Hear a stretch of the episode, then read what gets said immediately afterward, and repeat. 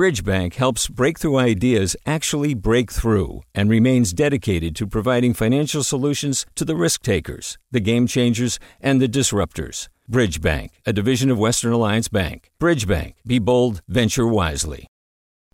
Hey, it's Avery Trufelman, host of Articles of Interest. And I've got to say, I've been a fan of KQED ever since I was a little kid and I would come out to San Francisco to visit my grandma. It was just what we'd always turn on every time we got in the car, every time we were making dinner and turning on the radio. Was always KQED. And then over the years, I've become a massive fan of KQED podcasts because this is local reporting at its best. These are answers to questions you've always wanted to know, interviews with exciting, unusual voices, necessary journalism, all told with love and care and artistry. And did you know that a majority of KQED's funding actually comes from members? It's just people like you and me supporting the programs they love while also getting access to cool events, behind the scenes footage, and so much more. If you want to sign up and be a part of this amazing community, visit donate.kqed.org slash podcasts to become a member today. That's podcasts with an S. Thank you for listening and thank you for your support. From KQED. This is the California Report. Good morning. I'm Saul Gonzalez in Los Angeles.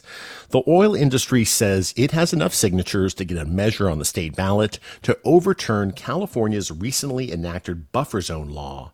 It restricts new oil wells, keeping them away from homes and schools.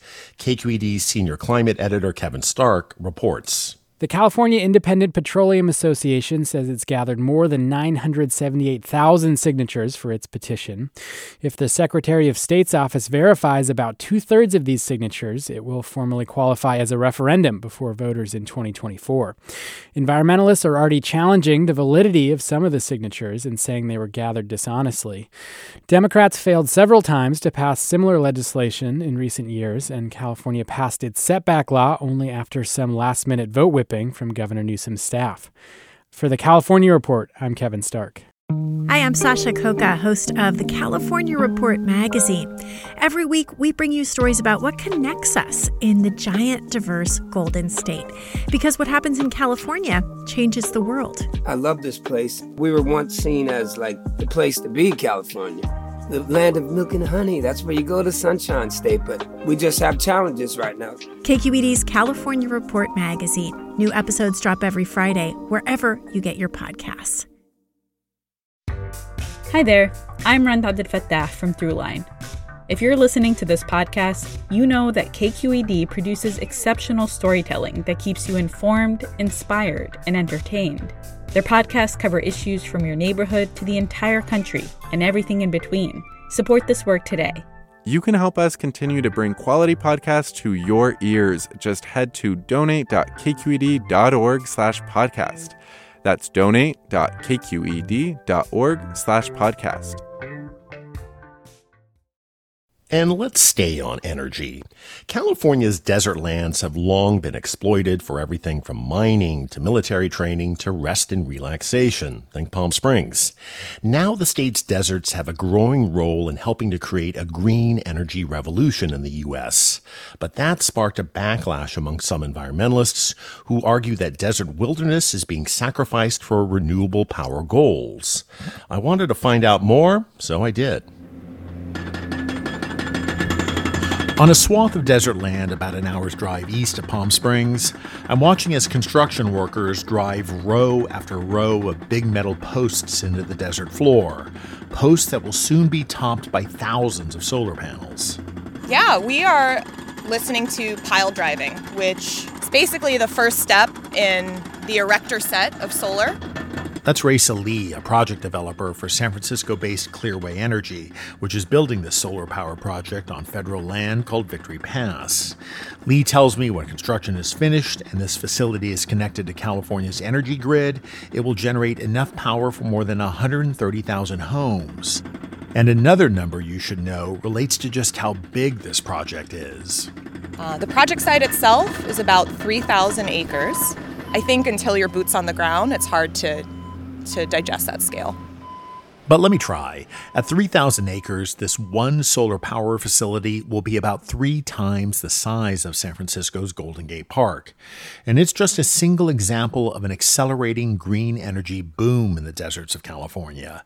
It's a boom encouraged by the Biden administration, which has streamlined renewable energy development within nearly 11 million acres of federal desert land in seven California counties, with many of those projects being industrial scale solar built by companies like Clearway. Why do you have to be here? Well, the desert is where the sun is. That's John Woody, a vice president at Clearway, which is constructing solar projects on public and private lands. We're headed to Zone 5. You'll be able to see the solar panels uh, and what looks like a fairly completed solar project.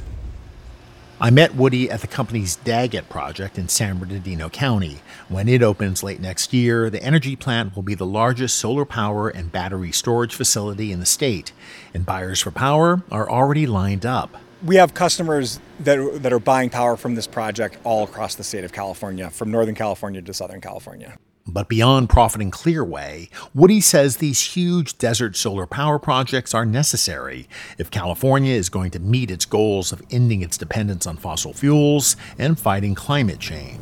You know, California needs to add about six gigawatts a year of these renewable energy and storage projects to meet their clean energy goals 90% by 2035 and 100% by 2045. And so we're just doing all small, our small part to help California meet those goals. But as solar projects in the desert multiply and grow, so too do criticisms. Well, I've just always found the desert to be a place of inspiration and renewal. And it's worth something more than just replacing with endless square miles of photovoltaic cells. That's Chris Clark, who's with the National Parks Conservation Program and the co host of a podcast series about threats to the desert. Like other environmentalists, Clark worries about desert solar's impact on the habitat of endangered and threatened desert plant and animal life, like the desert tortoise, as thousands of acres of desert land are turned into solar power farms. The threat to the desert right now is similar to the threats that other places in North America faced in the 19th century, where people were starting to notice what was there and starting to figure out how they could how they could profit off it. Clark argues that as California goes all in on solar, the project should be built on rooftops in coastal cities and suburbs, where most of the power generated will end up anyway, and not hundreds of miles away in the state's deserts. There are ways to do this without bulldozing old growth desert with millennia old plants and uh, endemic populations of rare organisms and endangered and threatened species. Clearway's John Woody argues extraordinary efforts are being taken by private companies and the government to protect the desert's ecosystems as solar facilities are built. He also says California's green power goals are so enormous, it's impossible to make an either or choice between urban rooftop solar versus desert solar it, there's really no silver bullet. You can't do one or the other. You, you need to sort of do all of the above. It's not a silver bullet, it's silver buckshot. Meanwhile, more desert land continues to be prepped for the installation of solar panels, joining solar power facilities that have already been built. Back at Clearway's Victory Pass solar site, project manager John Moon points to the distant desert landscape and all the other solar projects in the area. So you have Desert Sunlight, Desert Harvest, Maverick 1 and 4 on this side, and then Athos 1 and 2 over here. And then we're building all right here. And everything you said is a separate solar power facility. Yes, sir. And as ground is broken on more projects, the debate will continue over how to balance the goals of creating a renewable energy revolution and protecting the state's desert lands.